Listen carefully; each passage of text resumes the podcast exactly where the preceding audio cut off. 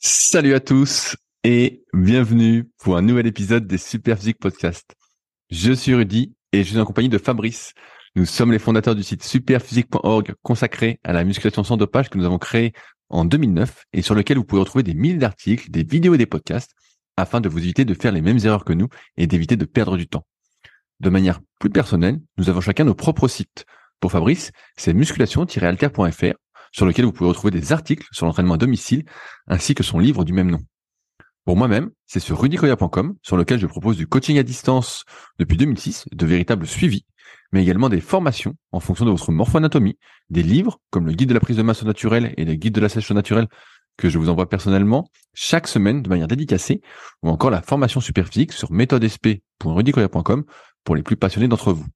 Enfin, vous pouvez retrouver sur le site Superphysique, notre marque de compléments alimentaires destinée à améliorer votre santé et dont une bonne partie est bio, et notre application SP Training disponible sur tous les stores afin de vous permettre de savoir quoi faire à chaque séance. Enfin, vous êtes les bienvenus au Super Physique Gym et à la Villa Super Physique à proximité d'Annecy. Mais pour ce faire, il faudra me contacter avec le lien directement dans la description. Allez, c'est parti. Salut Fabrice, c'est la forme ou quoi? Salut Rudy. Bah écoute, ça va à peu près. Alors, à peu près encore? Ouais ouais, bah, j'ai encore mes petits trucs à l'arrière du genou, mais bon, je gère. Bon, t'as refait la muscu ou pas?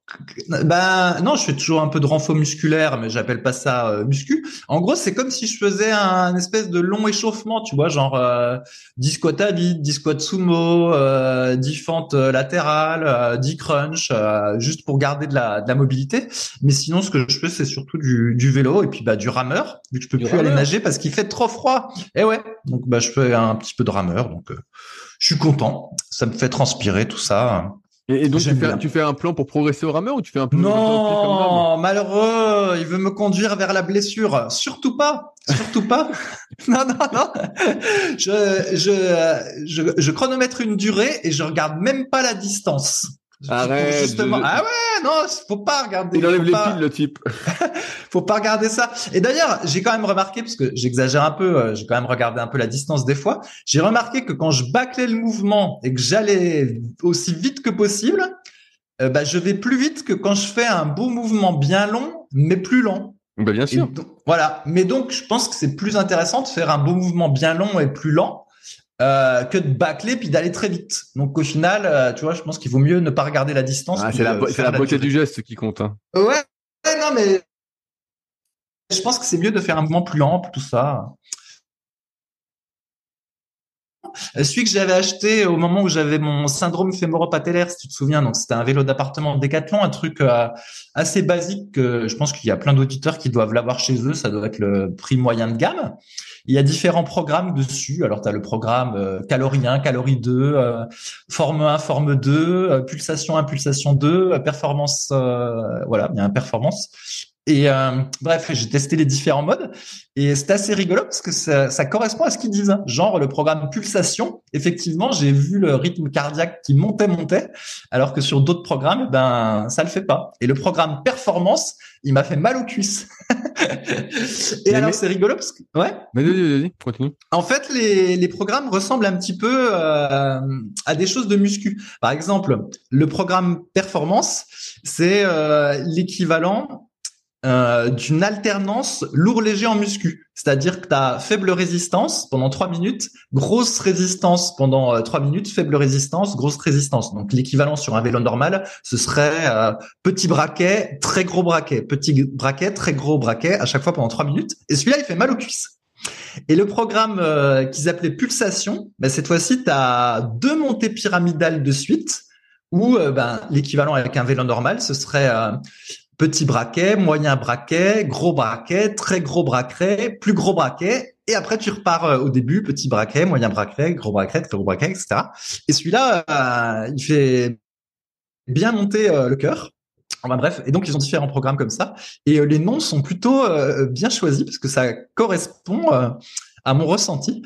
Et c'est vrai que je comprends que finalement, il y a des gens qui finissent par faire ça chez eux parce que c'est simple, en fait, tu t'installes sur ton vélo, hop, tu fais ça euh, pendant 30 minutes, tu as transpiré un petit peu, tu as un peu mal aux cuisses, et puis hop, l'affaire est réglée, tu as, l'impression d'avoir fait ton cardio, tu as travaillé un petit peu, et euh, c'est simple, tu vois, t'as pas à t'échauffer, t'as pas à t'étirer, euh, ni rien. Et euh, donc je comprends que ça puisse un, un nouvel adepte du rameur quoi. Le type voulait pas en faire, il voulait, voulait le vendre et maintenant il en fait tous les jours. Ah non non, le rameur c'est pas tous les jours, c'est une fois tous les deux jours. Mais là je parlais du, du vélo. Mais effectivement le rameur j'aime bien aussi ça ça ça complète bien. Donc euh, voilà. Et puis euh, l'avantage c'est qu'on ben, on peut faire à l'intérieur quand il fait pas beau. Donc me voici devenu marcheur fou sous la pluie, rameur et euh, vélo d'appartement. Bon voilà. C'est vrai que c'est un peu moins glamour que la plongée, mais au moins j'ai pas de vertige après. D'ailleurs c'est fini complètement ces vertiges? Ouais ouais ouais. C'est là c'est passé. Je peux me faire de l'ordi en scrollant et j'ai plus les nausées ni rien. Tout est passé. Donc je saurais jamais ce que j'ai eu, mais en tout cas ça y est c'est définitivement parti. En fait pour ceux qui ont écouté les podcasts depuis longtemps, à un moment donné, au mois de, je sais mars-avril, euh, j'étais vraiment une très mauvaise passe là. J'avais le syndrome fémoropatellaire, donc j'avais mal devant les genoux, j'avais mal derrière les cuisses, j'avais mal au dos. Enfin, c'était la merde. Hein. Et euh, moi, rester assis euh, ou allongé toute la journée, je pouvais pas quoi. Et là, il y a quand même beaucoup de choses qui se sont améliorées quoi. Le dos c'est bon, l'avant des genoux c'est bon, je peux marcher à crever sans avoir peur d'avoir des courbatures ou mal aux genoux, etc. Il y a juste ce truc à l'arrière euh, quand je suis debout sans bouger. Mais bon, je me dis euh, puisque tout le reste a fini par passer, ça finira par passer. Mais en gros, euh, voilà, je peux pas faire la vaisselle trop longtemps, sinon ben les douleurs derrière les genoux inexpliquées. Pas mal cette excuse de la vaisselle, hein. putain, il est malin, le type. Hein. alors heureusement que je suis pas hôtesse de caisse au, Leclerc ou au Lidl parce qu'il faut être debout et en fait au bout d'une minute, je serais déjà en arrêt maladie moi. le... Ah, le mec payé, payé chez lui quoi, putain. ah le mec, quel guerrier, quel guerrier. Mais par contre voilà, si je, si je bouge, si je marche ou, euh, ou voilà ou le rameur ou le vélo etc, zéro douleur. C'est vraiment le fait d'être debout sans rien faire, euh, Mais donc, ça génère quelque chose. une carte handicapée pour gruger les fils euh, dans les magasins ou pas? Mais non parce que là je marche, donc en plus. Mais quand tu fais la queue à la caisse, tu marches plus. Ah ouais, je, je fais des, des petits mouvements. et pour l'anecdote, il y a quelques semaines, j'étais allé en Dordogne et on a visité euh, les grottes de la, les grottes de Lascaux, donc une copie. Et euh, au début, donc, bah, t'avances euh, petit à petit dans la visite. C'est une visite guidée. Et puis, bah, des fois, il y a la guide qui euh, nous arrêtait puis qui parlait, puis qui parlait, tu sais, pendant 5-10 minutes. Et en fait, j'étais obligé de bouger, de bouger dans tous les sens parce que je pouvais pas rester debout à rien faire, sinon ça me faisait trop mal derrière les genoux. Donc, en fait, je, je gigotais sur place, tu vois. Je faisais des talons fesses, des machins comme ça. Mais bon, les gens avaient l'air concentrés sur les peintures, donc j'ai pas eu paru trop ridicule. Mais un vrai sketch, quoi. Je sais pas comment ça, quand ça va finir ce, ce truc-là. Bah, c'est pour la vie, hein, c'est pour la vie, t'inquiète. Euh... Mais bon, tant que je peux marcher, euh, je suis heureux, euh, vu que j'aime bien marcher. Je peux tout faire, mais euh, voilà, sauf rester debout longtemps. Anyway, alors, au niveau des actus, euh, Rudy, aujourd'hui, parce que la, semaine dernière, j'en avais noté plein, et du coup, tu m'as privé de podcast parce que tu as des problèmes de connexion Internet, et maintenant, il faut que je me repense sur ma fiche euh, de Philippe Risoli. Ah, allez, alors quel est le juste prix? alors le problème aussi, c'est qu'après toutes ces années, je vous avoue, des fois, je finis par en avoir marre de parler de l'obésité, de des gens qui mangent mal et, tout ça. Donc je pense que ce sera peut-être un peu la dernière fois que je vais parler de ça. Mais oui, mais oui, bien sûr. Parce que j'en ai ras le bol de ce truc. Bien sûr. Mais donc, euh, je disais quelque chose qui disait que les traitements euh, anti-obésité, donc aux États-Unis, ça fait un carton euh, absolu. Alors, je sais pas si tu connais le principe. Donc, euh, il y a deux boîtes, deux boîtes pharmaceutiques qui proposent ça. Donc, il y a Novo Nordisk euh, au Danemark, je crois, dont la capitalisation boursière est devenue tellement énorme, tant elle vend de produits anti-obésité que euh, je sais pas si ça fait pas euh, un quart du PIB de du Danemark. Enfin bon, j'ai oublié les chiffres. Je vais dire n'importe quoi, mais c'est monstrueux. En fait, c'est monstrueux. Euh, Novo Nordisk, à quel point c'est devenu l'entreprise dominante euh, dans ce pays-là, tellement ça cartonne. Et il y a une autre boîte aux USA qu'en fait. Et en gros, de ce que j'ai compris, c'est des des médicaments qui sont dérivés de médicaments d'antidiabète. Apparemment, tu t'injectes ça dans le bide tous les jours et en gros, ça fait un office de, de coupe faim. Enfin, tu arrives à satiété très rapidement. Ah, ça t'empêche juste de manger, ça brûle pas du, du gras, quoi. Non, non, non, c'est ça. De ce que j'ai compris, parce que j'ai écouté des podcasts là-dessus, euh, vu que j'y connais pas plus que nos propres auditeurs, c'est que c'est un peu l'équivalent d'un anneau gastrique, mais sauf qu'un anneau gastrique, bah, une fois que t'en as un, euh, bah, tu peux pas l'enlever, entre guillemets, sauf à te faire réopérer, si j'ai tout bien compris. Alors que là, en gros, si t'arrêtes de faire tes espèces de piqûres quotidiennes, eh ben à nouveau t'as as faim puis tu manges tu manges plus que, enfin, tu manges comme d'habitude, on va dire. Alors qu'avec le truc, tu as la satiété très rapidement. Et en fait, ce qui se passe, c'est que Walmart, donc l'équivalent de Auchan chez nous, Carrefour chez nous, a constaté effectivement une baisse euh, des ventes dans ces rayons parce que bah, les gens, euh, ça marche tellement bien ces traitements, bah, ils achètent moins parce qu'ils mangent moins en fait. Et euh, il y a Nestlé qui s'inquiétait un peu parce que euh, bah, du coup les gens ils achetaient moins de ces produits. Comme euh, Nestlé bah, vend que de la merde. Euh, bah les gens achètent un peu moins de merde ah, donc ils ont trouvé un, un anti-drogue alors. Exprès pour faire remanger les gens. Bah, pas, pas, encore. Mais euh, alors je, vais te lire un, un truc. C'est le, le PDG de Pepsi qui a dit ça euh, au moment où il a présenté ses résultats trimestriels et puis qu'on lui a dit euh, est-ce que vous êtes inquiet de la montée de ces traitements anti-obésité et du fait que les gens euh, vont moins acheter les produits Pepsi? Sachant que Pepsi Pepsi c'est pas que les boissons hein. en fait 50% c'est les chips Lay's et tout plein d'autres produits. Donc en gros plein de merde. En gros ils vendent que de la merde.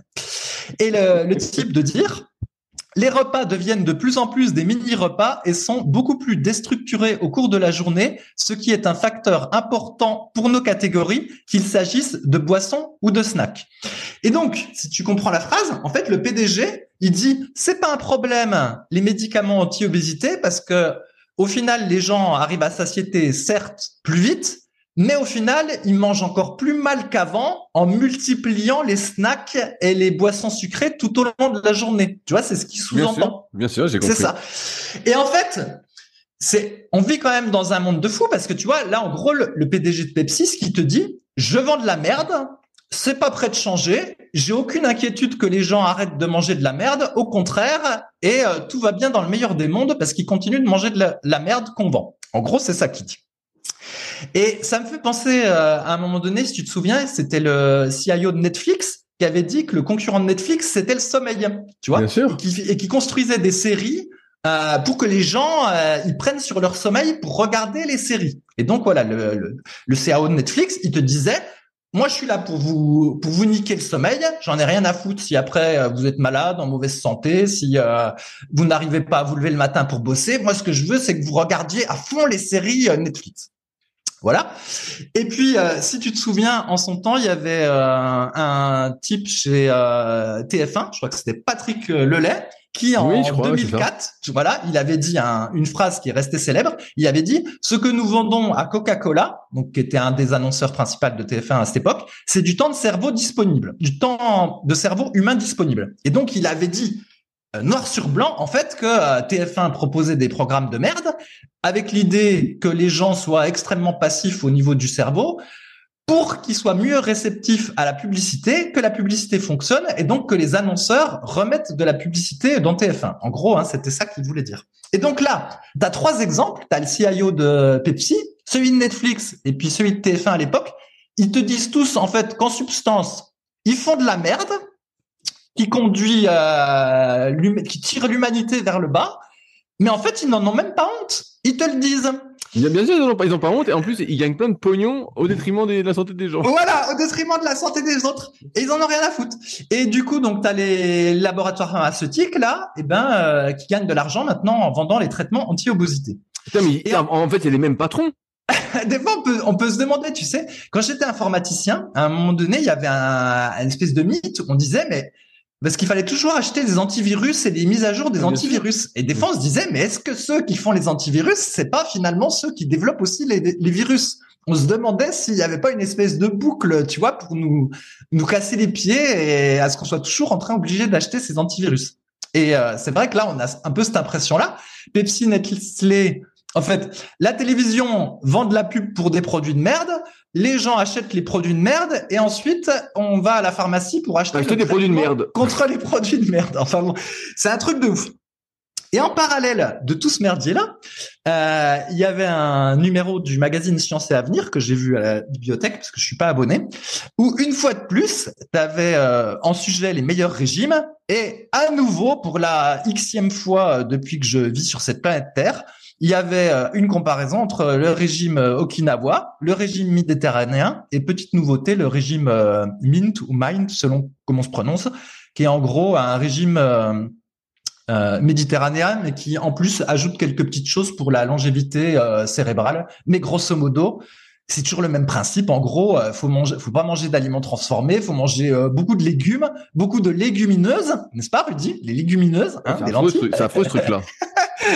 des oléagineux, etc. Enfin bon, en fait, on sait depuis des décennies ce qu'il faut faire, et à chaque fois, eh ben, euh, je lis des trucs sur l'obésité comme quoi il y a toujours plus d'obèses, plus d'obèses partout sur la planète Terre. Euh, pas que aux États-Unis. Hein. Maintenant, il y en a plein en France aussi, euh, en Chine, partout. C'est euh, une obésité d'obèses.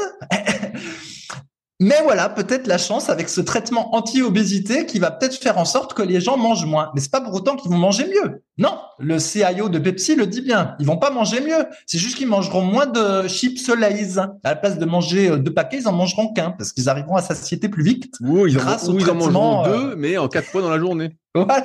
voilà. Et bref. Et des fois, je vois ça et je me dis, mais on vit vraiment dans un monde de fous. Et je pense que je vais arrêter de relayer ce type d'informations et même de les lire parce que moi, ça, ça me déprime en fait à chaque fois de lire ce truc-là. Toujours plus de baise, toujours plus de merde qui est vendue partout et maintenant des médicaments euh, anti-obésité. Voilà, on finit par être fou. Alors qu'encore une fois, il suffit de manger des légumes, des lentilles et tout. Enfin bon, c'est rien d'extraordinaire. Hein. Mais bon, oui, mais maintenant, c'est devenu extraordinaire de manger sainement. Tu le sais bien, euh, bah, tu, tu, redécouvres un peu le truc, tu redécouvres. Tu es, toujours énervé par ces sujets-là, mais en fait, euh, quand tu, tu manges sain, et eh ben en fait, tu passes pour un extraterrestre. On dit mais c'est pas normal, tu te fais jamais plaisir. La, la, la, merde, la merde est devenue entre guillemets la norme. Et comme je dis souvent, il faut distinguer la norme et la normalité. Euh, voilà, c'est pas normal, mais c'est la norme. La, la, la, majorité des gens euh, mangent des saloperies, euh, achètent des pizzas surgelées, mangent plein de saloperies, ils se disent bah c'est pas très grave, voilà. Alors que en, fait c'est du poison. Moi je dis souvent, les gens disent t'exagères. Non, c'est du poison. Vous vous empoisonnez volontairement. Mais ah. comme tout le monde fait ça, et eh bah ben, dit oh t'inquiète c'est pas grave, parce qu'on voit pas encore une fois les conséquences de nos actes. Donc comme tu vois pas les conséquences de tes actes directement, ça met des années, des années à arriver et qu'il y a aussi une part de chance dans euh, les différentes maladies qu'on va développer avec euh, avec l'âge. En fait, euh, voilà, c'est la promotion de la merde parce que l'être humain voit souvent sur le court terme, quoi. Donc, de toute façon, c'est pas compliqué. Hein. on, en avait parlé, je crois, dans des podcasts, mais on, voit bien comment ça évolue. Il y a de plus en plus de personnes qui sont en surpoids, qui sont obèses. il y a beaucoup, on voit beaucoup, beaucoup de sportifs qui sont vraiment à fond, qui s'entraînent à fond, tout ça, et il y a plus vraiment d'entre deux comme c'était le cas euh, bah, il y a encore 20 euh, ans.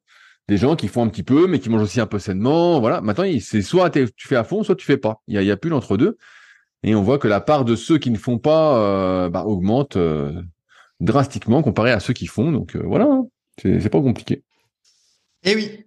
Alors, autre sujet, parce qu'on va pas toujours parler des obèses, enfin de l'obésité obèse.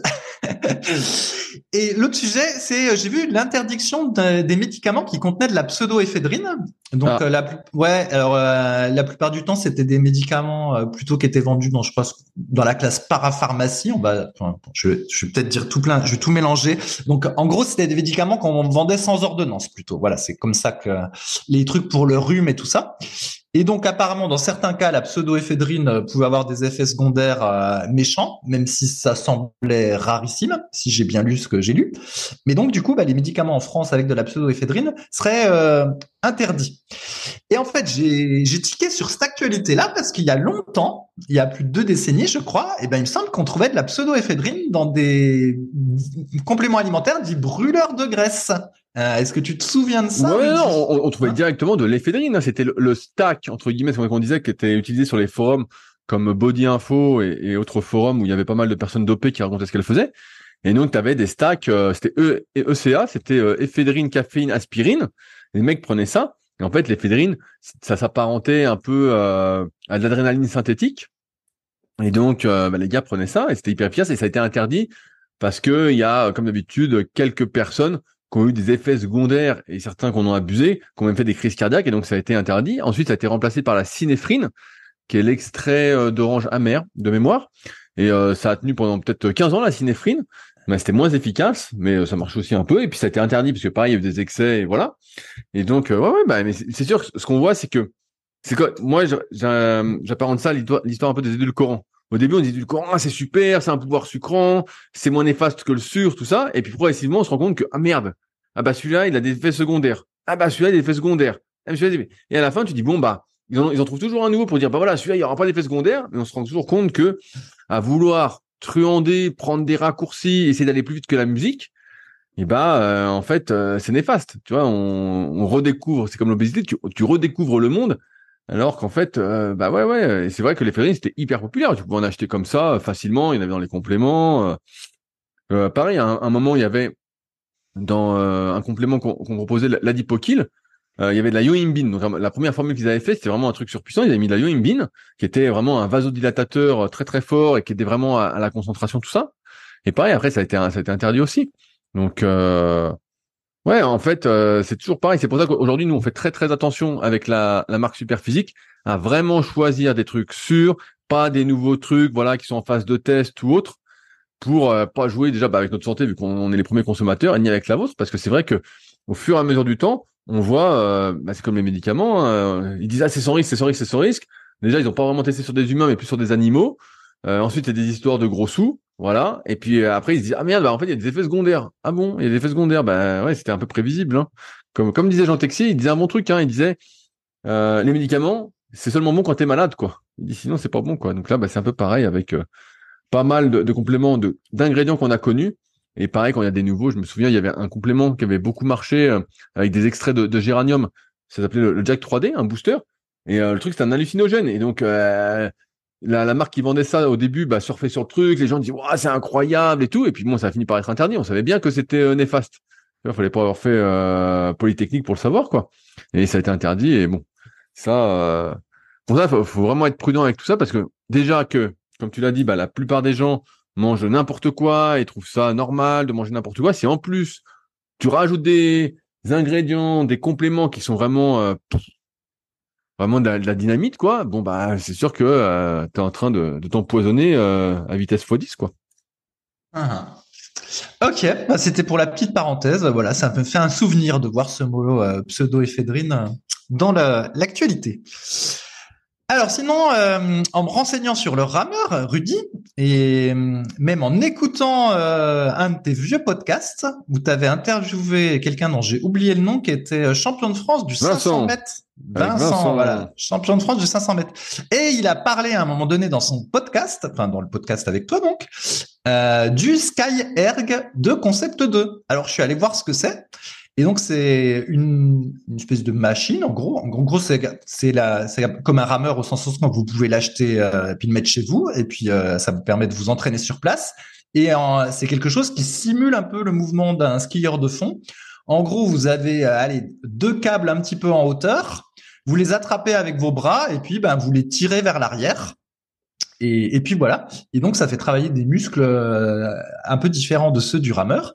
Et je me demandais si tu avais testé cet appareil, Rudy, parce qu'il n'est pas très très connu et je sais pas s'il est trop dans les salles celui-là. Autant les rameurs, il y en a, mais euh, ce machin-là, je l'ai pas vu. Ouais, bah c'est un peu plus récent le, erg. Moi, j'ai testé vite fait, bah, dans les salons, tout ça, mais pas plus que ça. Et c'est vrai que c'est quelque chose qui met plus l'accent sur le haut du corps euh, que sur le bas du corps. Donc, par exemple, pour ceux qui ont euh, des blessures ou des anciennes blessures sur le bas du corps, bah, travailler le cardio, ça peut être une super idée.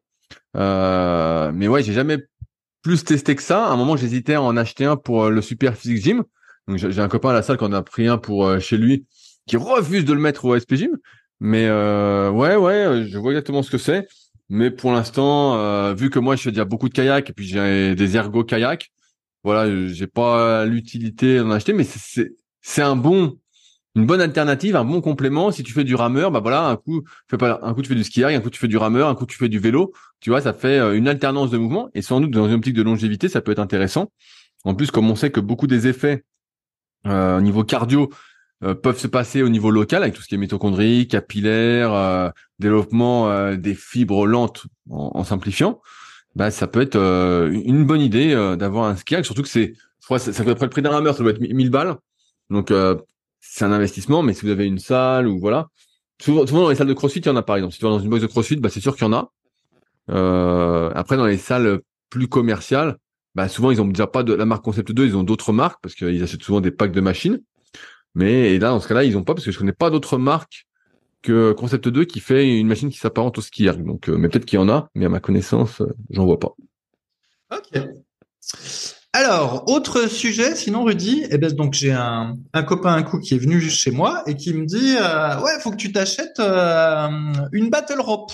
Oh, donc une battle euh, rope? Mais qu'est-ce que c'est qu'une battle rope? Et donc la, donc c'est les, les fameuses les fameuses cordes qui ondulent où euh, donc en gros euh, c'est des cordes qui sont assez lourdes, assez longues. On les attache à un point fixe et puis après on attrape les deux bouts et euh, on bouge les bras avec ces, ces cordes là. Et en fait moi la première fois que j'avais testé ce truc là c'était dans un stage avec Christophe Cario, je sais pas peut-être en 2010, 2011. 2011 voilà. Mais pour moi, bon, ce truc-là, c'était un petit peu un gadget. Et puis, à part dans les résumés de MMA de l'UFC, je pensais que ça en était resté à ce truc-là, éventuellement un petit peu en crossfit. Et mais donc, quelle ne fut pas ma surprise, voilà, que euh, quelqu'un comme ça m'en parle. Et après, je vais sur le Décathlon, parce qu'il me dit, il y en a sur Décathlon. Et je vois des battle ropes sur Décathlon. Et c'est là que je me suis dit, mais Dieu, Dieu bon sang, comme la entre guillemets la musculation et tous les accessoires de renforcement musculaire se sont démocratisés à un point que je n'imaginais même pas. Et euh, pour qu'on en trouve maintenant même à Decathlon quoi. Des, est-ce que tu en as acheté une?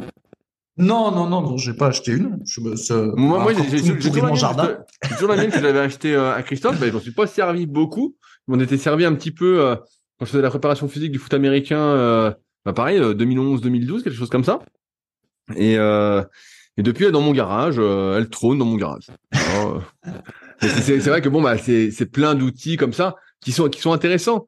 Mais euh, quand de toute façon tu dois choisir parce que tu peux pas tout faire, ton énergie est limitée, t'as pas un temps infini, tu récupères pas non plus. Euh, voilà, avec l'âge, euh, comme quand tu avais 20 ans, bah tu choisis. Et donc bah moi, elle est là, je m'en sers pas du tout. Pareil, à un moment, j'avais acheté un, un sled aussi. Tu sais, dans, au foot américain, c'était hyper populaire. Les mecs, ils mettaient un sled derrière eux, ils couraient avec, tout ça. Tu dis, putain, mais c'est super. Donc, maintenant, tu as des sleds vraiment hyper évolués. Je pense à un de mes potes à la salle, Cédric, qui a ça. Il m'avait montré ce qu'il avait et tout. C'était super avec une roue. tu pouvais changer la résistance. bref, c'était vraiment super. Mais en fait, à un moment, tu es obligé de choisir ce que tu vas faire. Tu peux pas pas tout faire. Donc, et à vouloir tout faire, bah, tu fais rien.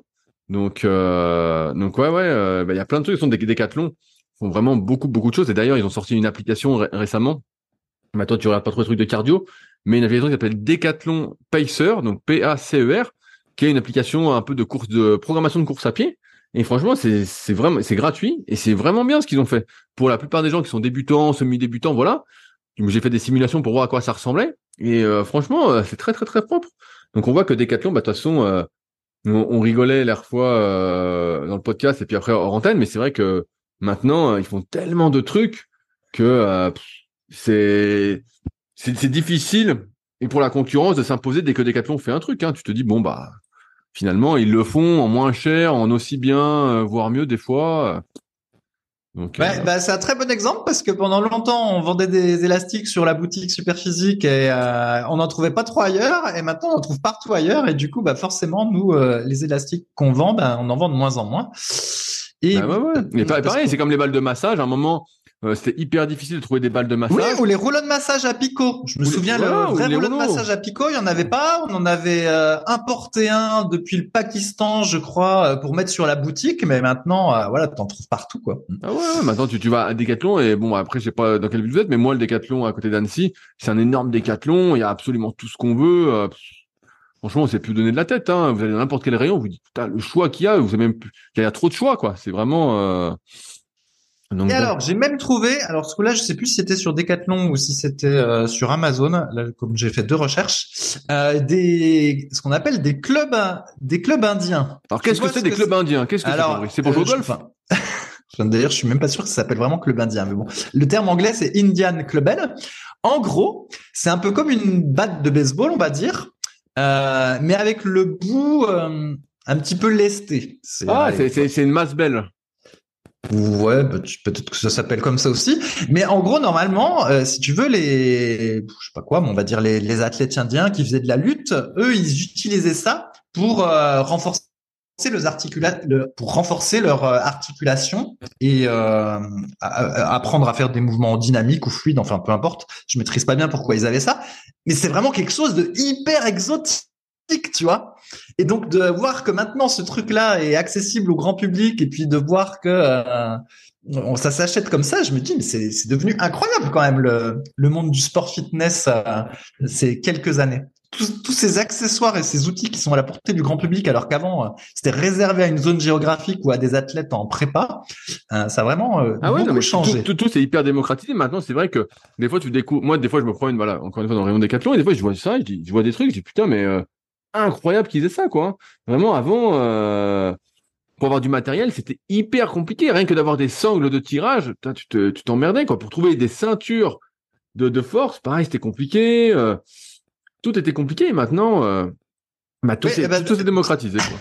Encore un bon exemple, les sangles de tirage, parce qu'on euh, en vendait, euh, je crois, depuis 2012. Et puis évidemment, bah, au fil du temps, plus personne les achète chez nous, vu que tu dois pouvoir en trouver euh, sur Amazon ou à Decathlon. Mais avant, effectivement, c'était très difficile d'en trouver. Et donc, c'est pour ça qu'on en avait rentré dans la boutique. Bref. et donc, du coup, bah voilà, Rudy, pas trop d'avis sur la Battle Rope, vu qu'il l'a pas trop utilisé. Donc tu peux pas nous dire si on a des gros biceps en faisant de la battle rope? Bah non, ça, ça, ça faisait congestionner, mais bon, que comme d'habitude, euh, certains vont prendre des biceps en faisant de la battle rope, évidemment. Euh, mais la vérité, c'est que rien n'est plus efficace que de faire euh, un curl à la bonne amplitude, le bon curl pour vous en série moyenne et de progresser dessus et puis de laisser le temps faire. voilà, c'est ça la vérité. Mais à chaque fois, on essaye de se rassurer quant à sa pratique. Est-ce que si je fais ça, est-ce que c'est plus plaisant, ça me plaît mieux que de faire ça? Bah, peut-être que tu prendras un peu, mais tu n'auras jamais des super biceps en faisant ça, quoi. À moins que tu aies un coup de chance. Euh, uh-huh. Alors moi, dans mon souvenir, quand euh, j'en avais fait euh, à l'époque du stage de Christophe Cardio, je me souviens que ça avait beaucoup congestionné le devant de l'épaule et que ça me brûlait le devant de l'épaule. Ah bah voilà, bah t'as, as tout gagné, quoi. J'ai tout gagné. Ok. Eh ben, écoute, je propose de, de passer aux, aux questions du, du public. questions du public. Alors, j'ai sélectionné encore une fois bah, pas mal de questions. Je rappelle qu'on prend des questions qui sont posées sur les forums Superphysique, donc euh, superphysique.org puis forum, qui sont bah, les plus vieux forums du web. Euh, on vient d'une époque, nous, entre guillemets, où c'était vraiment les forums qui étaient euh, populaires. il n'y avait pas les réseaux sociaux, tout ça. Et bah, donc, il y a pas mal de questions, et donc j'en ai sélectionné quelques-unes qu'on va essayer de traiter. Et alors, Fabrice, est-ce que tu as une bonne connexion pour que je t'envoie un lien? Euh, oui, sauf si c'est c'est une vidéo, je sais pas. Mais non, non, non, c'est pas une C'est une photo d'une jolie fille, oui. Oui. Bah, j'ai envoyé une photo de ta femme. Voilà. Alors, j'ai envoyé un lien à Fabrice et donc je vais lire le truc. Donc, c'est une, une, question de aventure musclée. Donc, euh, salut à tous. Je souhaiterais avoir quelques conseils pour prendre des bras. J'ai beaucoup de mal à prendre des bras et je les trouve vraiment fins. J'ai lu les articles sur le site Programme Super Biceps et Super Triceps, mais je n'ai jamais réussi à dépasser les 40 cm de tour de bras malgré mes années de pratique je dois tourner autour de 38,5 cm actuellement. Je ne sais pas si c'est un problème d'entraînement de morphoanatomie ou s'il faut être patient pour être et peut-être manger davantage.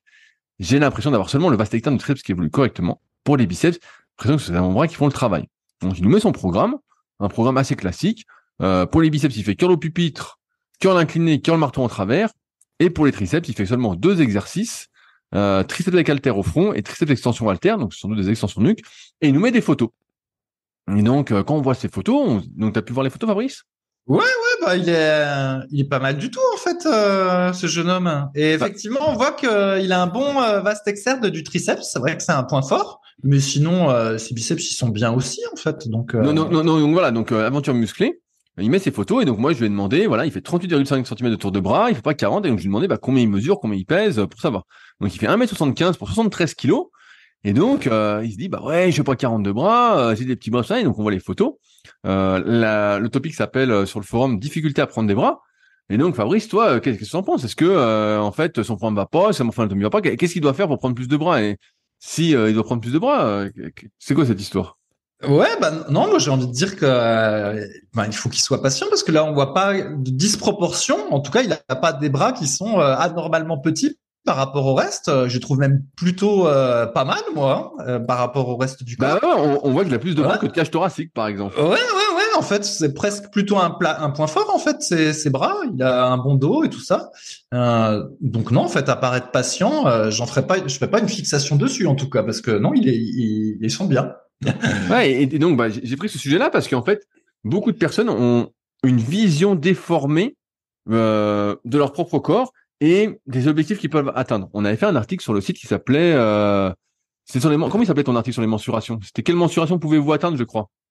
Avec les photos, avec les photos des bras. Avec des ah photos ah oui, les photos de bras. Ah ouais, je m'étais bien galéré pour le faire celui-là. Alors voilà, bah, et, je te laisse parler. Et, voilà, et après je te redonnerai pas là. Et dedans, on expliquait que voilà, euh, si on faisait euh, 1m80, 80 kg et qu'on arrivait autour de 42 tours de bras relativement secs, bah c'était déjà un super tour de bras de manière naturelle. Euh, c'était top, quoi. C'était l'équivalent de 130 tours développés couchés. Euh, donc c'était vraiment pas mal du tout. Et aujourd'hui, c'est vrai que si vous êtes sur les réseaux sociaux, et eh ben les modèles que vous voyez ou même sur YouTube, les modèles que vous voyez, souvent, euh, bah, c'est les meilleurs des meilleurs. Souvent, ils sont archidopés. Euh, donc en fait, c'est des modèles qui sont euh, complètement irréalistes. Mais quand on est naturel et qu'on est relativement sec, euh, donc là, si vous allez voir ces photos euh, d'aventure musclée, vous verrez qu'on voit bien ses abdos, il est relativement sec, tout ça. Mais en fait, c'est un super tour de bras. Pour 73 kilos, de faire 38,5 de tour de bras, c'est surtout pour 1m75, c'est des sacrés bras. C'est pas des petits bras. Mais on est complètement formaté par les réseaux qui nous montrent des modèles en fait euh, inaccessibles. D'autant plus que parfois le tour de bras c'est un peu trompeur parce que euh, souvent le, triceps c'est un peu un Niagara quoi. Quand vous gonflez, vous gonflez, vous gonflez, vous prenez du gras, vous faites une prise de masse, voilà, vous êtes un peu gras. Bah, les bras ils gonflent, ils gonflent, ils gonflent. Euh, et contrairement à ce que disaient Jean Texier qui disait bah c'est pas grave, vous prenez 10 kilos, vous prenez 2 cm de bras et après vous reperdez facilement le tour de ventre et vous gardez vos bras, bah en fait pas du tout. Comme c'est un Niagara les triceps, et bah souvent t'as as les bras qui sont un peu gras et euh, en fait, quand t'es sec, bah, c'est normal que t'as pas des, bras énormes. Alors après, c'est aussi un autre truc que je constate, c'est que là, mon musclé, il se concentre sur les chiffres. Et là, il dit ouais, 38,5, c'est pas assez. Mais quand on voit les photos, comme a dit Fabrice, mais en fait, euh, c'est vache, c'est vachement bien en fait. Visuellement, euh, ses bras sont même un gros point fort comparativement à ce qu'on peut voir par rapport à sa cage thoracique, par rapport à ses pecs, par rapport au reste. On voit que les bras épaules, euh, d'un point de vue morpho-anatomique, CF pour ceux que ça intéresse, tome 1 et tome 2 de la méthode superphysique pour apprendre à s'analyser. Mais euh, ouais, en fait, euh, il fait une fixette sur des choses qui sont pas des points forts. Et je voulais en parler parce que tu as plein de personnes des fois qui disent ouais bah j'ai ça, j'ai ci, nanana. Et en fait, euh, c'est juste qu'ils ont de, mauvais modèles. Hein. C'est pour ça à la base aussi qu'on avait créé Superphysique avec la team Superphysique qui est toujours sur le site pour montrer ce qui était possible de faire naturellement. Alors pour certains c'était ouais c'est pas possible ils sont dopés et pour d'autres c'était ah c'est tout euh, ouais ça me motive pas si on peut avoir que ça nanana. Mais en fait, euh, faut bien avoir en tête que naturellement, euh, si t'as 42 tours de bras secs pour 1m75, bah c'est c'est énorme quoi. C'est tu vois, c'est comme moi quand je faisais 46 euh, de tours de bras quoi pour 1m95. Euh, donc euh, c'est énorme en proportion, hein, mais mais voilà. Fabrice. Ouais, alors pour l'anecdote, pendant que tu parlais, j'ai retrouvé cette page qui s'appelait euh, Calculer vos mensurations euh, idéales avec la musculation. C'était un titre un peu putaclic, mais de toute façon, euh, il, il, il, putaclic pas, de toute façon, maintenant que le site n'est pas très bien référencé dans Google. Et à la fin, pour que ce soit bien parlant, j'avais mis des tas de photos de bras de gens qui participaient au forum Superphysique et également euh, de professionnels de la musculation au fil des âges. Et il y a même le bras de Michael Gundil dedans que j'avais mesuré moi-même chez lui et euh, il faisait 46 cm de tour de bras. Et j'avais montré toutes les, les, photos de bras à, à Michael Bon, c'est pas son vrai prénom, on va dire, c'est son prénom quoi, de d'écrivain. Donc j'avais montré toutes les photos de bras à Michael Gundil. J'avais dit bah écoute, ensemble, on va essayer de donner un pourcentage euh, de taux de gras pour chaque bras, même si on sait que c'est pas nécessairement représentatif du reste du corps. Comme ça, ceux qui consulteront euh, la page, eh ben ils auront une bonne idée du truc. Et donc lui, il s'était donné 9% euh, de taux de masse grasse avec son 46. Il, avait, il avait été sympathique avec lui. Et alors, si tu te souviens, je, je crois que c'était Nicolas Delporte qui est en photo sur le truc. Il avait 43,3 cm. Donc là, j'avais pas mesuré, mais je faisais confiance. Oui, il avait un, il a un triceps énorme, Nico. Ouais, ouais, ouais. Il avait un très gros. Ouais. Et, et là, il était à 8-9%, parce que c'est vrai qu'il était sec. Il y avait euh, Jericho. Alors, je me souviens plus quel était son Fabien. prénom. Fabien. Fabien. Et lui, euh, on l'avait estimé à 6-7% de Ah oui, il était super sec. Il était, pour un, 39 et de un 39 et de bris de, de bras. Et c'était une sacrée, euh, voilà, ça faisait que 39 et demi, mais c'était une sacrée perf, en fait. Et donc, euh, bref. Il y a un petit peu tout le monde, euh, Larry Scott, Bill Pearl, Mike Menzer, Robbie Robinson, Mike Quinn, euh, Jack Cutler, Eddie Robinson. Heureusement que tu cites des noms, j'allais dire, ils sont tous morts, tous ceux qui me citent. ouais, ouais, Eddie Robinson. Et Eddie Robinson, j'avais réussi à récupérer une photo de lui, où en fait, il y a le mètre, euh, le mètre pour mesurer qui est autour de son bras et qui mesure à 52 cm Et euh, euh, Michael Gundil l'avait estimé à 6-7% de matière grasse. Et il y a Mike Matarazzo aussi et Lee Priest. Euh, et Mike Matarazzo et Lee Priest avaient été estimés par Michael, donc à l'œil, hein, en regardant la photo, à 4 euh, à 5% de taux de matière grasse. Et en fait, je m'étais vraiment donné beaucoup de mal pour faire cette page parce que à l'époque, euh, enfin pas à l'époque, avant, il y a, on disait que Arnold Schwarzenegger, il avait eu 58 cm de tour de bras, quelque chose comme ça, et il y a beaucoup d'exagération. Et ce que j'aimais bien, c'est qu'on voit le, bras de Eddie Robinson, donc avec ce mètre de couture qui indique les 52 cm. Et franchement, son bras est énorme, vraiment énorme. Et là, tu te dis, ah oui, si ça, ça fait 52 cm, euh, 58, ça, c'est pas possible, c'est monstrueux. Mais cela dit, comme après, il y a eu Ronnie Coleman, qui, quand tu le mets en photo en comparaison d'Arnold Schwarzenegger, il a l'air 30% plus balèze. Il est bien possible que Ronnie Coleman, lui, il ait atteint les 58 cm, mais pour de vrai. Par contre, Arnold Schwarzenegger, j'y crois vraiment pas du tout. Ah non. Mais ouais. Ah ouais, c'est pour ça que encore encore une fois la, la muscu, je conclue là-dessus avant de changer de question. C'est quand même euh, quand on parle d'esthétisme, c'est une histoire visuelle. Voilà, euh, on, donne des chiffres tout ça, mais c'est une histoire visuelle. C'est est-ce que voilà, je trouve que j'ai les bras assez gros, est-ce que j'ai assez de pecs aussi? C'est pas une histoire de mesure. Donc euh, là, quand on voit les photos d'aventure musclée, ben en fait, ouais, les bras sont, sont super quoi. Et, et son programme, alors voilà, il est un peu léger pour les triceps. Voilà, en même temps, c'est un point fort, donc peut-être que s'il mettait un peu plus l'accent dessus, bah, il pourrait prendre un peu plus. Son programme pour les bras euh, est très complet. Alors, sans le voir pour de vrai, regarder, voilà, s'il a un valgus, euh, voir euh, vraiment l'envers de son biceps en vrai, tout ça. C'est difficile de donner des conseils plus personnalisés, mais mais c'est déjà bien ce qu'il fait, quoi. Il, déjà, il a déjà un, super niveau, quoi. Donc, moi, je m'inquiéterais pas plus que ça, comme tu l'as dit, de, de la suite. Après, est-ce qu'il atteindra 40 cm un jour? Bah, c'est pas dit. Voilà, ça, c'est pas dit, mais en même temps, euh, c'est déjà voilà un très bon niveau euh, pour me répéter. Ok. Voilà Fabrice. Alors, quelle question je prends? J'en ai pris plein. Allez, une deuxième. Une question de Capybara énervé. On va l'appeler Capi, ce sera plus simple. Bonjour, cela fait un petit bout de temps que je pratique la musculation, mais je commence à vraiment stagner, notamment en termes de performance, avec en prime une bonne fatigue nerveuse. Je me suis toujours entraîné en notant mes répétitions, mais en choisissant mes charges aléatoirement, généralement pour faire du 6 à 10 répétitions et en augmentant au feeling. Cela fait un mois que je suis resté bloqué à 4 x 8 à 37,5 kg au développé couché avec halter. C'est ce qui m'a amené à revoir la façon dont je m'entraîne, notamment à approfondir la notion de cycle de progression.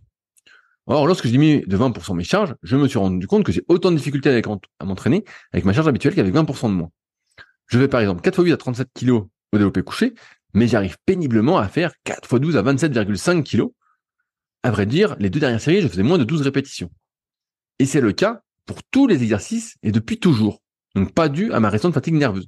Je suis incapable de faire plus de 15 répétitions, même avec des poids très faibles. Qu'en pensez-vous? Est-ce un manque d'endurance musculaire? Si oui, dois-je travailler dessus? Sinon, serait-ce une barrière mentale? Faudrait-il que je recommence directement à des charges plus lourdes en faisant un cycle avec moins de répétitions? 6 à 10 par exemple. Merci. Qu'en penses-tu Fabrice? Ouais, et eh ben, je vois tout à fait ce qu'il veut dire. Euh, déjà, euh, moi aussi, j'ai déjà remarqué ça. Hein, le sentiment qu'il décrit, euh, je l'ai déjà eu, puis peut-être redit aussi l'a eu. Alors déjà, ce que j'ai constaté, c'est que ça dépendait des exercices. Il y avait, il y a des exercices, par exemple, si tu les pratiques toujours, je sais pas, entre 6 et 10 répétitions, et ben après, quand tu vas, quand tu tentes de faire 15 reps, même en mettant une charge beaucoup plus légère, et ben c'est difficile parce que je sais pas moi, tu as tous tes muscles qui te brûle euh, à partir de 10 répétitions, j'exagère un peu, et puis tout d'un coup, euh, t'as plus de jus ou t'es trop congestionné et euh, c'est comme si t'étais euh, asphyxié. Et effectivement, on comprend pas parce qu'on imagine qu'il y a une espèce de linéarité, voilà, où on se dit bah voilà, si on arrive à faire 10 à 80, si je mets 60, je devrais pouvoir en faire au moins 20. Et en fait, bah, pas nécessairement. Ça dépend des exercices, mais en tout cas, effectivement, cette relation des fois elle marche pas, et des fois c'est dans l'autre sens. Alors, au développé couché, euh, moi, c'était dans l'autre sens. En fait, j'étais plutôt bon en série longue, mais dès que j'augmentais euh, un tout petit peu les poids, et eh ben mon nombre de reps euh, s'écroulait. En fait, ça, ça, c'était la relation était plutôt dans l'autre sens. Donc déjà voilà, j'ai remarqué que ça dépend des exercices. Parce qu'il y a d'autres exercices par contre qui se prêtaient mieux à cette linéarité, par exemple. Et alors, qu'est-ce qui me vient en tête peut-être la la presse à cuisse, mais je suis même pas tout à fait sûr de moi. Mais bon, en tout cas, voilà, j'ai remarqué que ça pouvait être spécifique aux gens et aux exercices, ce phénomène. Et en fait, ce qu'on retient, c'est qu'effectivement, quand on travaille toujours dans la même plage de répétition, et eh ben finalement, on n'est bon que sur cette plage de répétition. Et donc, il dit qu'il est passé euh, au cycle de progression. Donc, euh, c'est bien, c'est ce qu'on recommande. Mais ça ne veut pas nécessairement dire qu'on change la plage de répétition en fait quand on fait un cycle de progression on joue beaucoup plutôt sur la charge utilisée et pendant un certain temps, ben, on va être en sous-régime pour se reposer, euh, réapprendre à être explosif euh, et tout ça. Et donc là, ben, si il baisse la charge et puis il augmente les reps, c'est pas nécessairement un cycle de répétition comme on l'entend. Enfin, ça peut être une stratégie, mais c'est pas nécessairement la stratégie qu'on recommande. Moi, euh, pour les exercices de développer, je pense qu'il faut pas trop changer son rep range. Si le rep range qui lui plaît bien, ben, c'est 6-10 qui reste sur 6-10. Mais par contre, ben, pendant un certain temps, il peut euh, simplement baisser la charge et puis après, ben, il réaugmente, tout simplement. Mais il est peut-être pas nécessaire en fait qu'il s'amuse à aller vers du 12 reps ou même du 15 reps. C'est à lui de voir. Alors, Qu'est-ce que dis, Rudy? Ouais, mais je, vais compléter sur des choses auxquelles peut-être on, on pense pas. Euh, souvent, la taille des haltères est très dépendante du poids des haltères. Je prends un exemple. Si vous, êtes dans une salle, si vous avez des haltères de 37,5 kg, il y a de fortes probabilités qu'elles soient beaucoup plus grosses que celles de 27,5 et que donc l'amplitude ne soit pas du tout la même. Donc, euh, nous, par exemple, au SP Gym, ça fait ça. Si vous prenez des haltères de 28 ou euh, des haltères de 38, bah, font pas la même taille. Forcément, les disques sont plus larges, donc il y a moins d'amplitude, et donc forcément, c'est pas équivalent de faire euh, une série de 8 à 37 et demi euh, à une série de, j'ai une connerie, de 12 à, 30, parce que à 12 à 30, j'ai beaucoup plus d'amplitude, et donc le mouvement est pas tout à fait le même. Il y a un deuxième point auquel a, pas répondu Capybara, euh, auquel je vais poser, c'est quel est le temps de récup qu'il prend? Parce que contrairement aux idées reçues qui veut que quand on fait des séries longues, et eh ben, on prend moins de temps de récup parce que c'est plus léger, tout ça. Nous, ce qu'on a remarqué, c'est que c'est exactement l'inverse. Plus on va forcer, plus on va faire des séries longues, plus ça va empiéter, on va dire globalement, sur notre force, sur nos réserves énergétiques, on va congestionner plus, on va accumuler plus de lactate, et plus il faut de temps de récupération entre les séries pour justement être capable de répéter l'effort. Donc, euh, je donne un exemple. Si à 4 fois 8 à 37,5 kg, il prenait 2 minutes de récup, et qui fait 4 x 12, même s'il relance entre guillemets ce qu'il faisait, comme il n'est déjà pas habitué par rapport à ce qu'a dit Fabrice à faire des séries plus longues et qu'il est habitué, il va congestionner, eh ben, on pourrait se dire que faut peut-être qu'il commence avec 2 minutes 30 ou 3 minutes de récupération pour se faire à ça. Enfin, bah, tu l'as dit, on n'est pas trop adepte des séries longues sur l'exercice de développer, notamment si on se trouve dans le même cas de figure que nous, c'est-à-dire qu'on a des longs bras par rapport à sa cage thoracique, parce que, en fait, on a remarqué que il y avait parfois un trop plein d'amplitude. Vraiment, ça avait trop d'amplitude et que donc il n'y avait pas de corrélation entre ce qu'on faisait en série courte et en série longue, du moins pas autant qu'on l'espérait. Alors que sur l'exercice pour lesquels on les fait, bah, il y a beaucoup plus. Euh, et que donc, bah, c'est pour ça que souvent sur l'exercice développé, on va conseiller plutôt des fourchettes de répétition entre 6 et 10 et parfois 6 à 12, mais c'est rare. Et qu'on va surtout se concentrer sur l'exercice polyarticulaire, sur l'augmentation du poids. Alors là, j'imagine qu'il est en salle, il parle de 37,5, de 27,5. Donc j'imagine qu'il n'y a pas des haltères de 28,5, euh, de 29,5. Dans ce cas-là, nous, ce qu'on conseille, c'est d'acheter des lestes qu'on met normalement aux chevilles, qu'on met sur les poignets, euh, afin de pouvoir monter bah, d'un kilo en un kilo par bras. Donc on aurait pu imaginer que le redémarrer à 4 x 12 à 27, bah, il à 4 x 8 à 30, puis après 4 x 8 à 31, 4 x 8 à 32, il aurait pu monter comme ça. Ça aurait pu être une idée. Euh, et par contre, sur l'exercice d'isolation, bah, on recommande plutôt de monter en répétition euh, notamment sur l'exercice, je prends un exemple, des écartés couchés, où moi j'hésite pas à aller faire, que ce soit la poulie ou avec halter, euh, faire des séries jusqu'à 30, 40 reps. Euh, et là, ça fonctionne plutôt bien parce qu'il y a moins d'intervention, il y a moins d'interférence de d'une mauvaise morphoanatomie, d'une trop longue entre guillemets longueur de segment. Mais il y a plein de choses qui peuvent expliquer ça. Et ouais, comme, comme tu l'as dit, quand on n'est pas habitué à faire des séries longues, bah, on congestionne, on congestionne, on congestionne. Et quand tu congestionnes, bah ouais, euh, on en avait parlé avec Clément dans son podcast euh, il y a quelques semaines. Bah ouais, en fait, euh, tu fais trois fois rien et puis tu gonfles et puis tu dis bah je comprends pas, c'est pas du tout corrélé. Bah ouais, mais parce qu'en fait, encore une fois, t'es pas habitué à accumuler des lactates, t'es pas habitué à avoir besoin de sang dans les muscles et donc en fait ta force t'abandonne assez rapidement. Donc moi je serais lui, soit je prends plus de temps de récup, soit bah, je modifie mon cycle de progression, tout en sachant encore une fois que ces histoires de cycle de progression, comme tu l'as dit, il n'y a pas qu'une seule façon de faire, il y en a plein, plein, plein. Euh, sans vouloir faire particulièrement de pub, sur la formation super physique, donc sur méthodesp.ridicola.com, il y a 22 vidéos sur les cycles de progression. Ça veut dire que il y a euh, plus d'une dizaine, voire plus d'une quinzaine de cycles différents euh, que moi je fais utiliser avec mes élèves en coaching, voilà, pour débloquer des situations. Il y a des choses basiques qu'on partage dans nos livres qui marchent pour 80-90% des gens jusqu'à voilà un, bon niveau. Mais là, quand tu fais 4 à 37 kilos au développé couché avec Alter, donc un, un très très bon niveau, ben, les stratégies basiques souvent ne suffisent plus et il faut aller un peu plus loin. D'où peut-être ce coup-ci, la coup de pub, aller sur la formation super physique pour en apprendre un peu plus sur le sujet et arriver à mieux gérer sa progression. Mais j'espère en tout cas, on a déjà donné quand même pas mal de pistes à Capybara pour qu'il puisse s'en sortir euh, Ok, ouais. En fait, euh, comme tu l'as dit, c'est selon la morphologie. Effectivement, la seconde des longs segments, euh, ils peuvent avoir des grosses différences. Puis il y a le fait d'utiliser des machines ou pas. Et dans le cadre des haltères, comme euh, il y a plein de petits muscles en jeu, de notions d'équilibre, euh, etc. Et ben la corrélation se fait pas trop. Alors que ça se trouve, euh, si c'était du développé couché à la machine ou du développé assis à la machine, là il y a plus de, de corrélation entre les séries un peu plus courtes et les séries un peu plus longues. N'est-ce pas, Rudy Oui, oui, non, mais c'est vrai. C'est vrai que. C'est vrai. Tout à fait. Tout à fait. J'étais en train de lire la, la question suivante, Fabrice. C'est une question pour toi. Ah. C'est une, question spéciale abdominaux. Alors, euh, toi qui étais, le, qui étais le, pro des abdominaux, c'est une question de Airblade qui nous dit J'ai une question sur les variations de forme à l'entraînement des abdominaux. Je les entraîne deux fois par semaine depuis six mois, VS une fois par semaine avant. Ma progression est régulière, je rajoute une répétition par série et par semaine.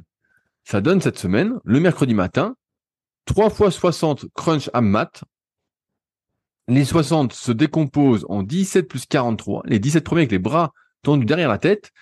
Euh, et j'augmente d'une rep les bras tendus. Et je reste à 60 reps en tout sur une série. Et 3 fois 43 au relevé de bassin. Le samedi matin, les mêmes deux premiers exercices, mais avec 4 séries. Et je rajoute 3 séries de gainage oblique sur Swiss Ball avec un poids. Et 3 séries de gainage droit sur Swiss Ball avec un poids. En général, je n'ai pas besoin de rest pause. Euh, au premier, la première série et deux resposes à la série 3 ou 4.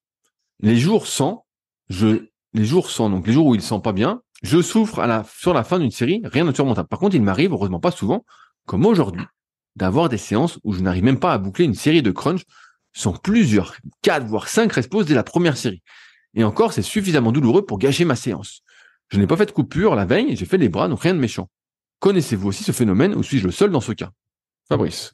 Hein, donc à mon avis, il, congestionne comme un fou et puis voilà, il se dit merde. Euh, ouais, bah après, déjà, euh, ce qu'il décrit comme phénomène, je veux bien croire que ce soit possible parce qu'au final, ce qu'il fait comme abdans, comme euh, la manière dont il entraîne ses abdominaux, c'est un espèce de truc en, je sais pas, endurance, résistance ou quelque chose comme ça. Donc il les fait deux fois par semaine. Il a l'air de les faire un peu intensément.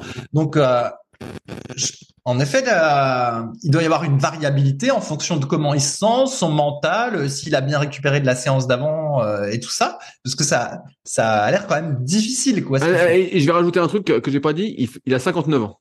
Ouais, oui. Donc euh, voilà. Donc il se dépouille. Mais la question c'est pourquoi faire et à quelle fin en fait? Ah, il veut nous le décourager. Ah, ça, il est venu le décourager. non. En fait, si jamais l'idée c'est de perdre le gras qu'il y a sur les abdominaux, euh, il y a assez peu de probabilité d'y arriver en faisant comme ça. Euh, on en a déjà parlé, même si euh, il est possible euh, d'avoir une espèce de fonte adipeuse locale, ou alors d'empêcher que le gras se dépose localement sur une zone qui est fréquemment travaillée. Euh, dans ce cas-là, il faut quand même faire beaucoup de répétitions et très très souvent. Et puis si par contre on veut essayer de entre guillemets faire grossir ses abdominaux qui sont un petit peu plus visibles, ben, il n'y a pas vraiment de raison de faire une stratégie différente que pour les autres groupes musculaires. Et donc, en gros, faire une comme c'est un, un, mouvement d'isolation, faire une vingtaine de répétitions, en fait, ça suffirait, quoi. Faire, euh, je sais pas moi, 3 fois 20 à la mat, éventuellement en mettant un petit halter ou un petit poids euh, sur son bassin et puis euh, d'augmenter euh, gentiment le poids de l'altère au fil du temps, voire même à un moment donné d'arrêter en fait, parce que il y a pas, ça n'a pas grand intérêt non plus de devenir le plus fort possible euh, aux exercices pour les abdominaux. Et je pense qu'en fait là, il en fait, trop et pour probablement rien, sinon s'amuser mentalement quoi, à, à, tester ses limites. Mais sinon, je vois pas tellement l'intérêt.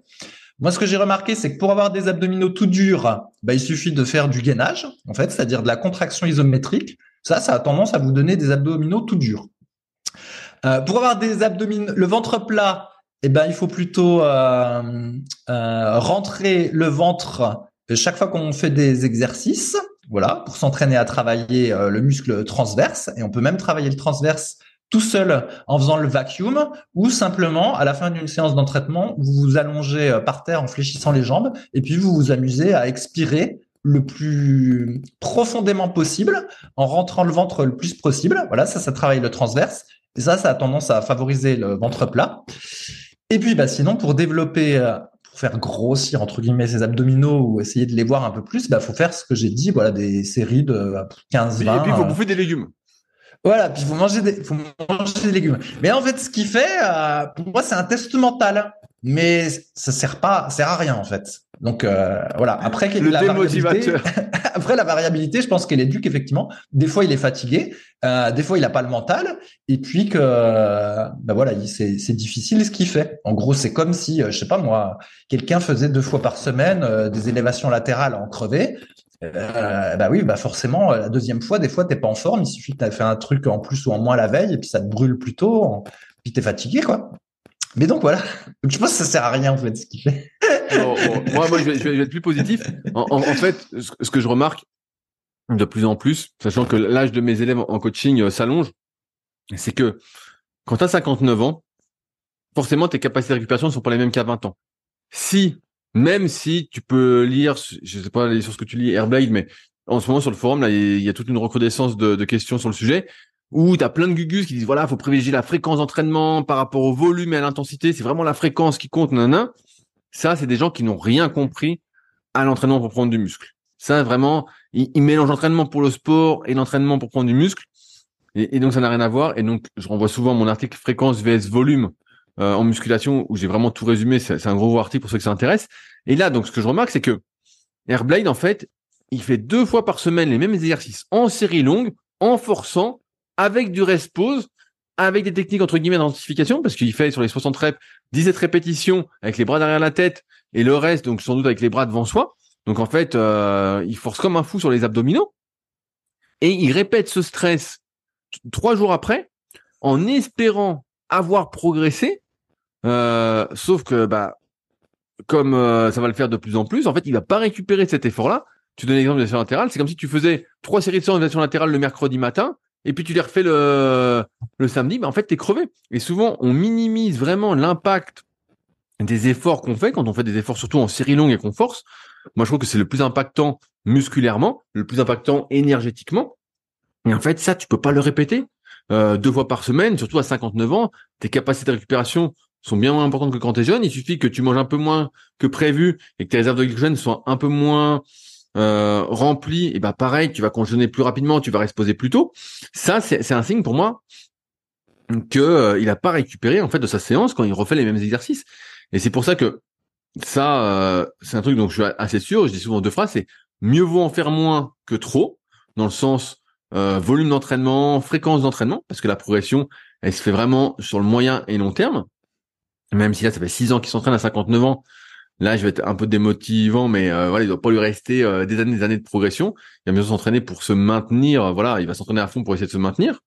Euh, et d'autre part, mieux vaut entre guillemets faire plus léger que trop lourd. Donc là, je te rejoins un petit peu dans le sens où 17 plus 43, bah ça n'a pas de sens. Mieux vaut qu'il fasse peut-être que des séries de 17 avec les bras derrière la tête et puis qu'il monte, je sais pas, à trois séries de 20, sachant que quel est le but de faire des séries aussi longues aux abdominaux? Alors des fois, voilà, moi chez ceux qui sont encore assez jeunes, bah, j'aime bien faire des séries très longues pour essayer de vasculariser la zone au maximum, essayer d'avoir la même vascularisation que sur les autres zones, pour essayer de moins stocker localement. Mais si le but c'est de les faire grossir et de les faire devenir plus visibles, bah je répète le podcast qu'on avait fait sur les trois facteurs de l'hypertrophie musculaire. L'idée c'est que l'effort dure entre 30 et 60 secondes. Donc euh, si tu fais, allez, 30, 40, allez, 50 reps maximum, ça ferait une rep par seconde, c'est un peu rapide, hein euh, un peu trop rapide. Allez, tu fais 40 reps, bah voilà, t'arrives un peu au bout du truc, et après, bah faut lester, euh, si tu continues à progresser, allez faire grossir, tout en sachant encore une fois que quand tu fais ça, bah là, une séance d'abdos comme il fait, vraiment, ça lui prend une bonne demi-heure. Hein. donc, est-ce que tu as intérêt à faire une demi-heure d'abdos le samedi matin ou à consacrer une demi-heure à faire autre chose comme peut-être des étirements, des mobilisations. Donc après, avant son objectif, mais c'est vrai que faire des séries aussi longues plusieurs fois par semaine, pour moi, ça n'a pas trop de sens dans une optique euh, de prendre des abdominaux. C'est plus un entraînement mental quand tu l'as dit, mais après, moi, j'aime bien ces, histoires d'entraînement mental. Je trouve que c'est toujours euh, très gratifiant et euh, que ça rend fier de soi-même, même si toi, Fabrice, tu n'as plus besoin de ça maintenant que tu es devenu un vrai sage, quoi. Moi, je suis un être apaisé. Mais euh, en plus, pour les abdominaux, il y a deux teams. Il y a la team, euh, je fais une pause en haut des abdominaux, puis il y a la team, euh, je back le, mouvement, puis je fais plein de reps à la mort pour que ça me brûle. Moi, je suis plus la team, je fais une petite pause en haut des abdominaux. Et, et dans ce cas-là, t'en fais pas 60 ou je sais pas combien à la mat. Donc, je sais pas quel team t'étais, mais dans, en son temps, les des culturistes professionnels, alors bon là c'est pas forcément des modèles pour les abdominaux, mais euh, des types comme Dorian Yates et tout ça, ils faisaient euh, genre deux séries de 20 reps pour les abdos. Et il, il disait, alors est-ce qu'il mentait ou pas En fait, il disait qu'il marquait la pose en haut, c'est-à-dire euh, bah, t'expires en faisant ton mouvement, tu tiens la pause une petite seconde. Il disait qu'il faisait ça pour les mollets aussi, en haut du mouvement. Et puis après, euh, voilà, tu, répètes le mouvement.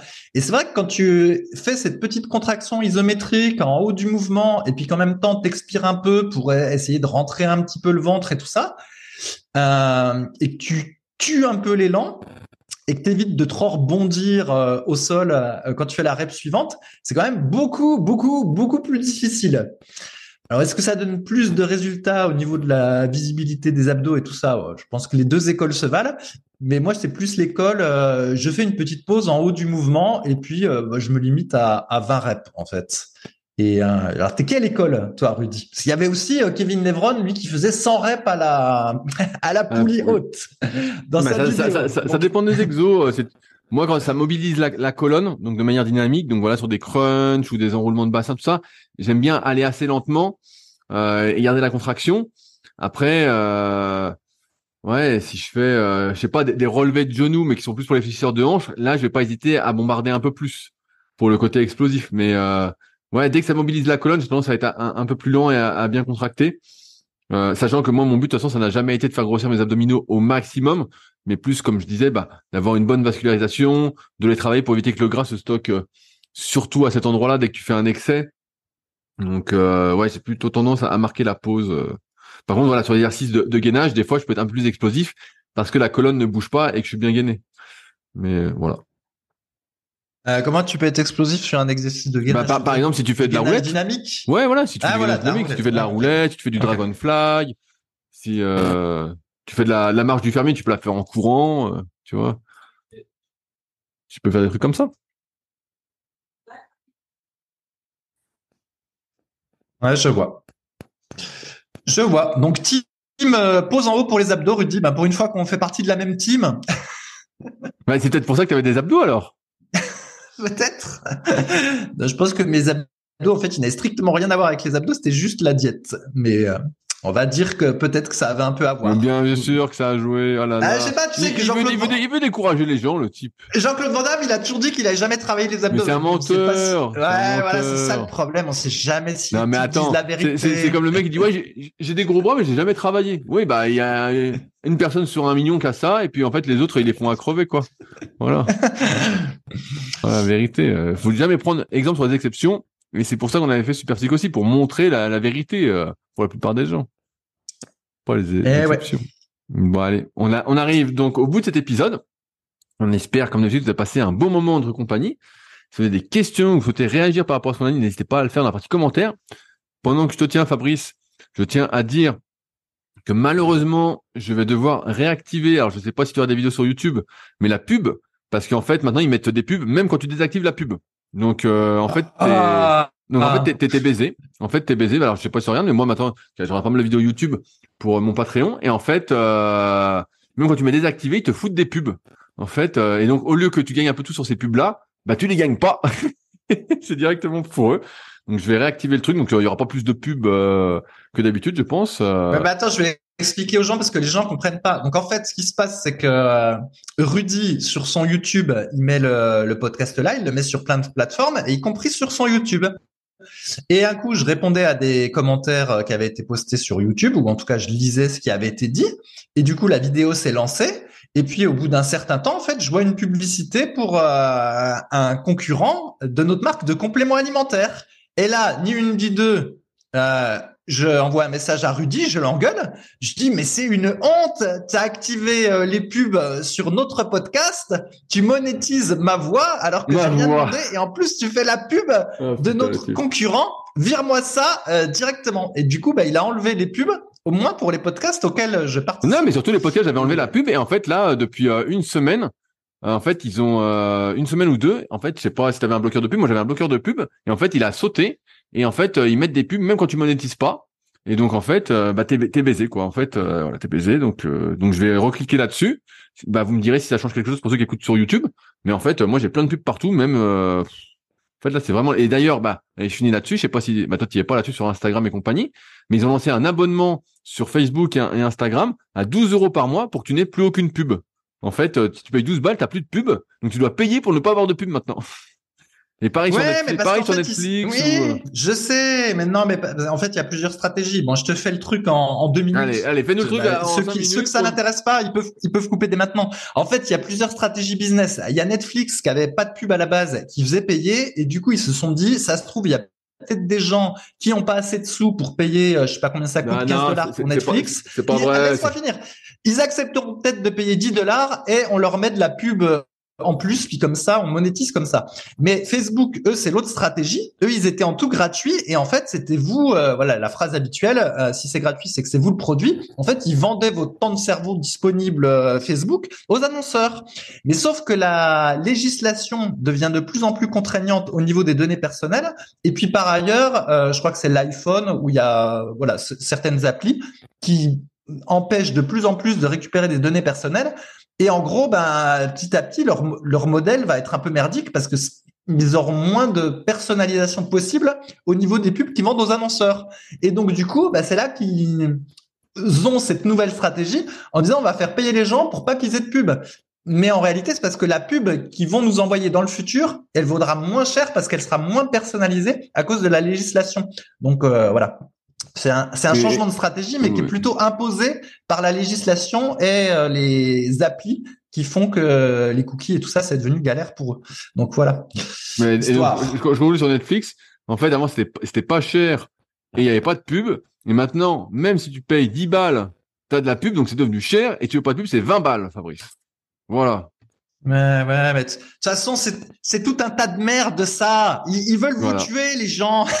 Ils veulent vous rendre gros et bête. Je suis abonné à rien de tout ça, donc heureusement. Mais quand je vois tout ça, je dis putain, mais c'est un truc de fou. Donc bref, je vais recliquer sur monétiser, mais ça devrait rien changer puisque maintenant, euh, de toute façon, on est pris pour euh, des, des moujons. Ouais, Dans ce cas, vous pouvez écouter le podcast sur d'autres. Euh, voilà, sur les plateformes, il n'y a, pas de pub normalement. Soundtrack, c'est ça, c'est Soundtrack notre. Non, c'est SoundCloud. SoundCloud, euh, SoundCloud. Podcast sur Apple, Spotify, Deezer. Il y a toutes les applications de podcast. Je pense que c'est le mieux. Et là, il n'y a pas de pub. Et là, il n'y a pas de pub. Voilà, normalement, il n'y a pas de pub. Donc, euh, voilà. Allez, sur ce, on se retrouve la semaine prochaine pour un nouvel épisode dans la bonne humeur. Salut à tous. Salut. Si vous êtes encore là, c'est que vous avez sans doute passé un bon moment. Si vous avez des questions sur les sujets que nous avons abordés aujourd'hui ou que vous souhaitez nous en poser, ne vous priez pas, c'est avec plaisir dans la partie commentaires sur SoundCloud ou sur YouTube. Si vous avez des questions qui n'ont rien à voir avec les sujets abordés, par contre, cela se passe sur les forums Superphysique, qui sont les derniers forums de musculation du web et qui est également les premiers sur www.superphysique.org. Enfin, merci d'avance pour, pour, votre soutien, notamment à ceux qui laisseront des commentaires sur les applications de podcast, que ce soit Spotify ou Apple, avec évidemment la note de 5 étoiles sur 5. Je compte également sur vos partages sur les réseaux sociaux que je repartagerai avec plaisir. Sur ce, bon entraînement et à la semaine prochaine.